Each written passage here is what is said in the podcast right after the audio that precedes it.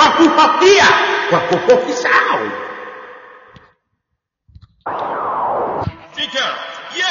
Topics! Let's go, let's go! はい、こんにちは、こんばんは。おはようございます。おやすみなさい。はい。はい。ということで、えー、はいニカヤフートピックス、えーラジオトークバージョン99回目ということで、えー本はい。えー本日もね、えー皆さんのアイドル、えー和弘さん、うんそして皆さんの。えーヒロイン、えー、ゼンさんの3人でお送りしていきます。はい、どうも。行きましょう皆さん、こんばんは。こんばんは。今日もヤフートピックスの時間がやってきました。待っていた方もいらっしゃるんじゃないでしょうか。さあ、今日はどんなドラマが生まれるのでしょうか。楽しみですね。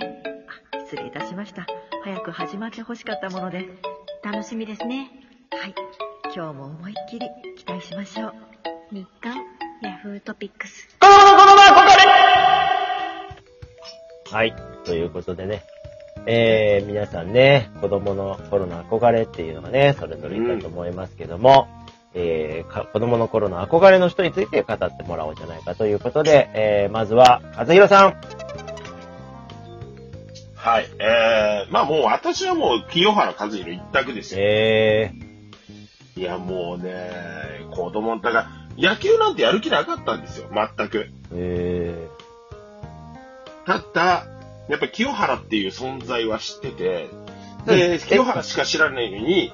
西武ど、西武球場に行ったんですよ。ああ、いや、やっぱり、あれですもんね、ちょっとこう、すごいタトゥー入って巨人追い出されて、ね、オリックス戻ってきて西武球場で見た時の印象っていうのはちょっとね、やっぱ、憧れますよね。え、え？うん。うん。いや、そこじゃねえよ。タトゥーとか、ピアスとか、薬とか。あのそういう話辺、あじゃないの、あの辺じゃなくて。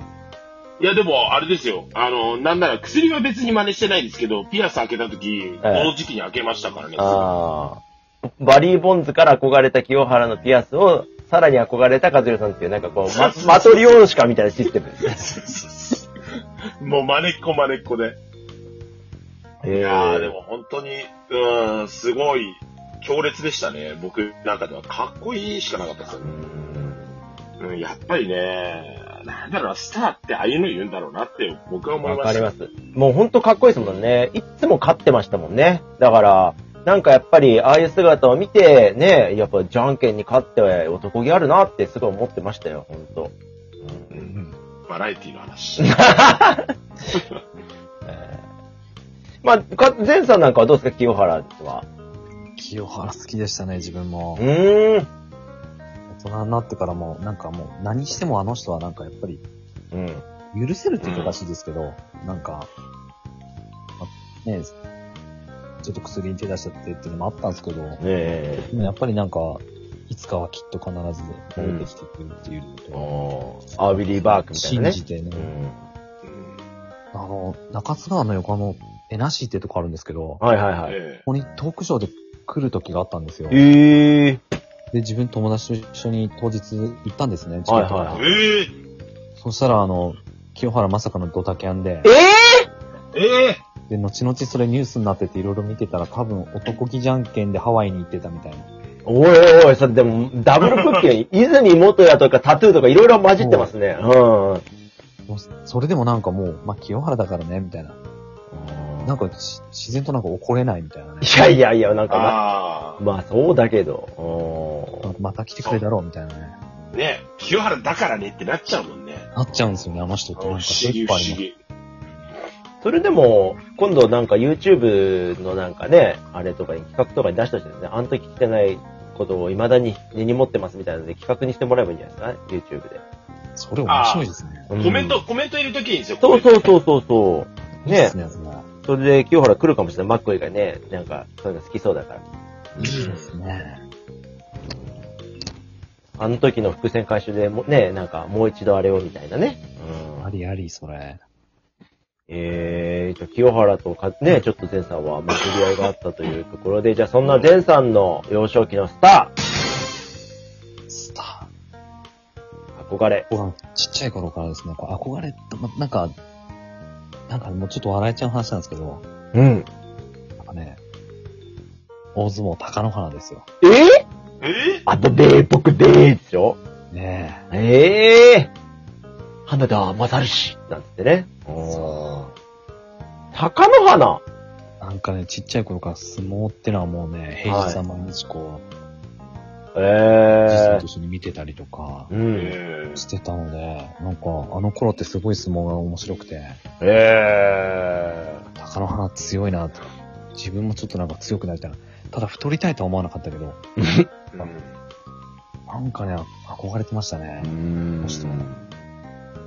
いやー、でも、スターってかヒーローでしたからね。うん、確かに。やっぱ、強烈な印象っていうのはありますよ、若鷹兄弟っていうのは。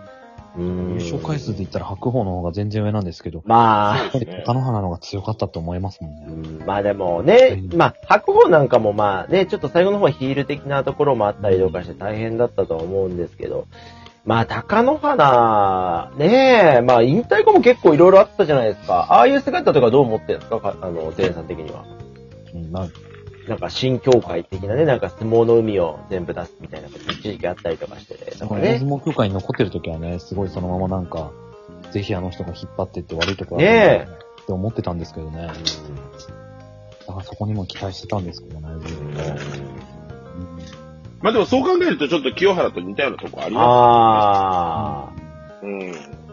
お二人は最近、あの、高野花親方が、アマゾンプライムで出られたのご覧になりました？あの、松本のやってる、あの、ドキュメンタルか。ああ、見てない。見てない。ああ。あのー見ない方がいいかもしれないですね、前さんは。やっぱ憧れのか。うん、ちょっとね、ぶっ飛んでるな、この人っていう印象でしたけどね。まあ、あの、け結論から言うと、彼がね、そのドキュメンタルってほら、なんか、1000万円かけてね、笑かし合いをずっとするって6時間かな芸能人同士でやってて。うんまあ、今までは芸人がやってたんだけど、それのは、なんか、あの、男性タレントバージョンみたいのでやってて、異種格闘技みたいな、まあ、香取慎吾とかも出てたんですけど。あのーそこに貴乃花親方がいらっしゃって、あの圧倒的に貴乃花親方が強かったですね。うん ええまあ、むしろ貴乃花親方がいなかったら結構企画倒れ的なところまで追い込まれてた今回の感じですけど、ちょっとね、でもね、あの、憧れの印象を持たれてる方が見るのはちょっとどうかなっていう感じでしたけど。ちょっとやめておきますね。いや。え、前、あのー、前さんのその憧れの貴乃花にな思い出はありますか？カズルさんは。思い出はそんなにないんですよね。ないんですけど、ただなんかその兄弟でやってたら、あけぼの当時。うん。ああけぼのとじゃあどっちが強いんだみたいなところは、えー まあ話的にはね、上がるっちゃ上がりますよね。うんどうしてもね。あ。どうしてもね、なんでか、名前、けちょっと今の名前もそうですけど、高野花親方もちょっとクスってなっちゃうところがありますよね。あの人たちはどうしてもあけぼのもね、あの、その後の、ありますから。ええあの、あれ良かったですよね、あけぼの。あの、ぶっ飛ばされてあの、べちゃってなる感じねと。かね、あの、ボブサップとかね、うん。うん。いやいやいやいや。どちらかというと、あけぼのの印象そっちになっちゃうんだよな。そうなんだよな。相撲の時の印象で、しかも、あけぼのって言った時に俺、顔浮かんでたの武蔵丸だったから。あー、武蔵丸。眉毛太いよね。武蔵丸いいよね。難しい。まあ、あの時やっぱタレントが多かったですよね。まあ、日本的にもね、まだそんなメジャースポーツ、まあ、野球もまだ地上波でやってたし、まあう、んで、あの、やっぱり、あの、おいちゃんおばあちゃんの楽しみが、まあ、相撲と野球っていう時代がまだ僕らには残ってましたからね。卵焼きはさすがにないですけど。うん。そうですね。じゃあ、最後ね、私の憧れですけど、これはもうね、圧倒的に松井和夫なんですよ。お、松尾松井ですか？いやーもうね、まあやっぱり、いやあの、いわゆる、いわゆるあの、シックスツールってやつですけどね、まあ、すべてが揃ってる選手で、もう完璧すぎるっていうところが、まあね、パワープロとかやっても、まあ、最後の2002年ぐらいからオール A に近い能力になったりとかね、パワーもついて。